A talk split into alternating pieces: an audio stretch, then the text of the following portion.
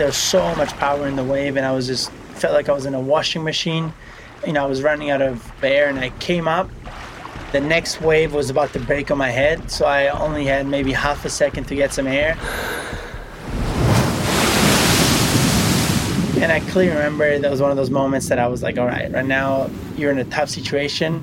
The ocean, you cannot control most of it. You can only control what you do and the choices that you make in those moments. And often you got to make sure they're the right ones. do you sometimes find it tricky making decisions?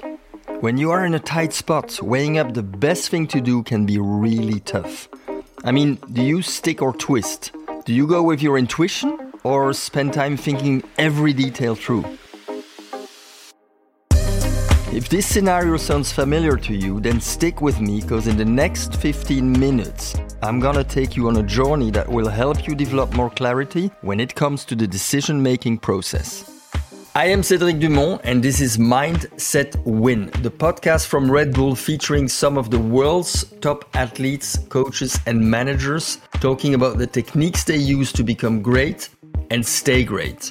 Mindset Win is about helping us apply those same techniques to different areas of our day to day lives.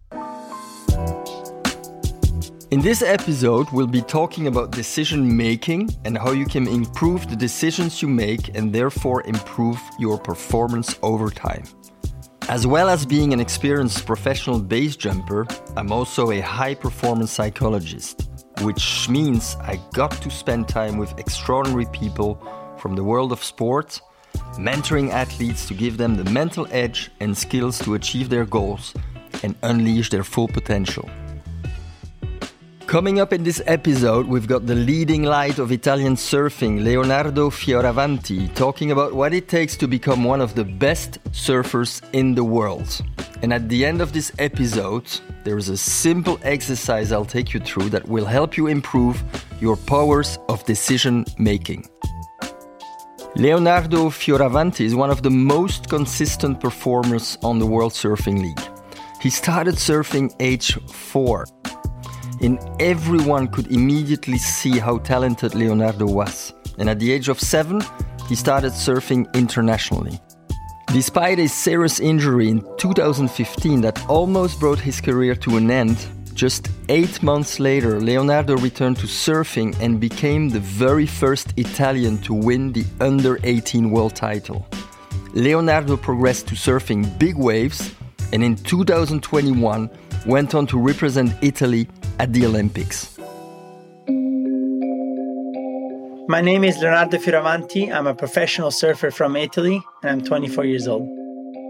Up in Italy, we don't get to surf every day, right? So, this is where the excitement and the motivation of surfing any type of wave, I think, is something that's helped me my whole career. And that's part of surfing. You know, so many times we compete in horrible waves and you have to adapt and be ready for anything. I think what was a pretty crucial one moment in the win that I had in Ericeira was the semifinals. So the semifinal starts, I have a horrible start, start making bad choices.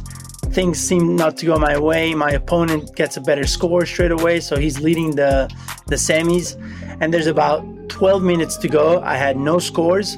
I was like, okay, all right, this is where I have to find it in me. Being able to adapt, being able to find something and also knowledge of the spot helped but i was catching every single wave from out the back and i was like all right i have to move to the inside and just get a score so under his priority i got a 7.5 went back out with six minutes to go and then got another seven so that was a moment that i was able to you know turn a moment where things are not going your way kind of hit a switch hit a reset button and be like okay it's not over yet. Don't get frustrated because that's another thing.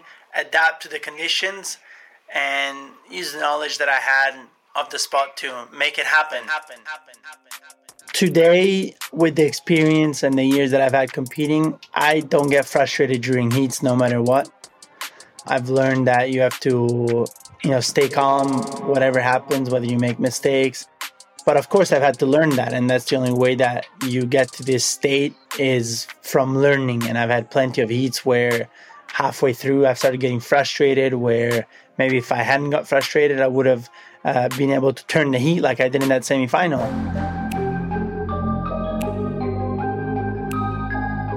You have to put yourself in those positions many times before you're confident that you will not get frustrated and start making bad choices because you're acting on emotions. I found myself in so many scary situations. I try and stay calm, stay composed, and just kind of wait for the wave to go by or uh, find the right moment to pop back up and and uh, get a breath of air before the next one comes. a year or two ago, I was in Tahiti uh, surfing Chopu, which is one of the best but heaviest waves in the world. And I went on the first wave and I fell off on the takeoff. And I remember there was so much power in the wave, and I was just felt like I was in a washing machine. And I barely came up. You know, I was running out of air, and I came up the next wave was about to break on my head, so I only had maybe half a second to get some air. And then when the wave broke on me, I just, again, into a washing machine, like arms, every, legs, everything going everywhere. In those moments, it's hard to maintain the breath, keep keep the air in you because you're just getting just pushed and compressed from every direction. And I clearly remember that was one of those moments that I was like, all right, right now you're in a tough situation. The ocean, you cannot control most of it. You can only control what you do and the choices that you make in those moments. And often you gotta make sure they're the right ones. but at the same time, you know, I want to be able to enjoy this. I don't want to travel uh, to Australia and then if I lose straight away, then I hate that place because I lost. I want to make sure that I enjoy what I do, that I collect memories all around the world, and whether I go somewhere and I win or I lose the first round, I want to make sure that I made the most out of that trip and made the most out of uh, those moments that I was there.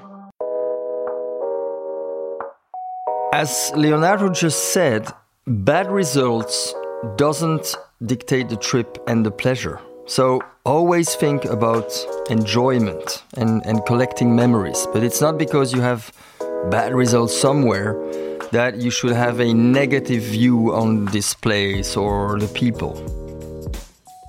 Another interesting point, and I can really relate to that, is that the excitement to surf any type of wave. Leonardo is from Italy. It's not the best place to start surfing. I'm from Belgium. We have the same problem. I think it's even worse. But it's a great way to adapt and be ready for whatever kind of wave you have on tour. Growing up in Italy, we don't get to surf every day, right? So this is where the excitement and the motivation of surfing any type of wave, I think is something that's helped me my whole career.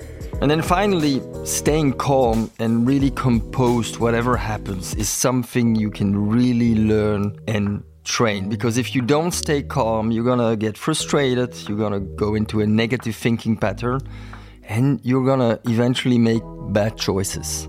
So stay calm, whatever happens. You're in a tough situation the ocean, you cannot control most of it. You can only control what you do and the choices that you make in those moments. And often you got to make sure they're the right ones. We've heard Leonardo speak about how achieving your top performance is really based on the right decisions, often made under pressure and sometimes in a split second. And Leo also makes the point that it's crucial not to let your emotions cloud your judgment when making decisions. Now, it would be wrong to think of emotions as the enemy of decision making. It's well known, our most basic emotions evolve to help us make quick choices in life threatening situations. For example, fear leads to flight or fight, disgust leads to avoidance every emotion has a function. But the key thing to understand is that if you try to make choices under the influence of an emotion, it will almost certainly affect the outcome, and not always in a good way. One study I think is quite telling comes from researchers at the University of Chicago who found that consumers who were feeling angry were most likely to opt for the first thing they were offered rather than considering other alternatives.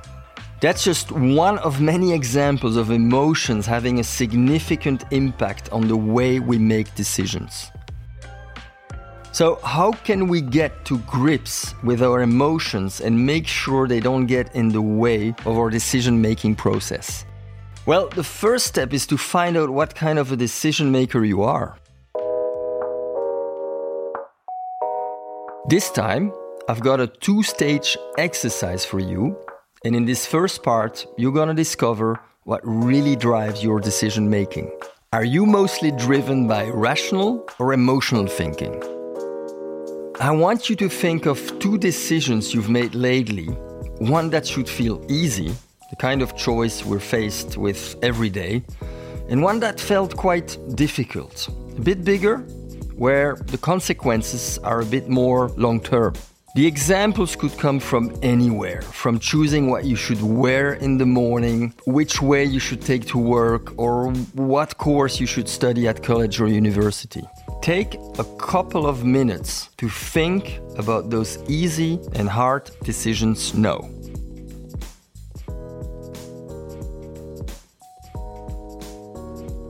Once you've done that, I want you to consciously assess your process. What do you think made those decisions easy or hard? While you were making your choice, what was your mood? Did you feel happy or sad? Were you stressed, anxious? Was it a big concern how others might react to your decision? How realistic do you think your concern was? If you wear your new shoes to work, would your coworkers really care that much? Or would they even notice? Moving on to the harder decision of where to study or switch jobs, was your choice just about the course or the workplace, how suitable it was, how motivated you were? Or was your decision affected by how you felt at the time? When we're trying to make a decision, understanding our ways of thinking allows us to see and separate our emotions and then actively seek more rational or fact based decisions.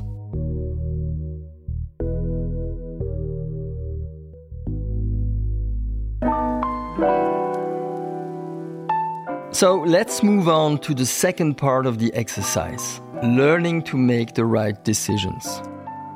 This involves you becoming more aware of your own behavior or tendencies. For example, are you overly concerned about what others think of you? Do you tend to be risk averse? Recognizing your own weaknesses will help you to avoid reacting in a rash way. So, I want you to think of a decision you need to take. But before you even start thinking about the choice you're going to make, the first step is to calm yourself down by saying something positive, like, I can do this. No, I want you to focus on the decision and make it solely based on what you think is right. Consider the facts. The university open day was warm and sunny, but the weather is not going to be like that every day. And the course may not be the subject you're truly passionate about. Are you sure it's the right one for you? And finally, I want you to trust your own advice. Believe in your ability to have clearly weighed up the options. Now take the leap and make your choice. If you practice this approach, it will help you acknowledge and separate your emotions, allow you to be more rational or fact based, and will put you in a good mindset for making better decisions.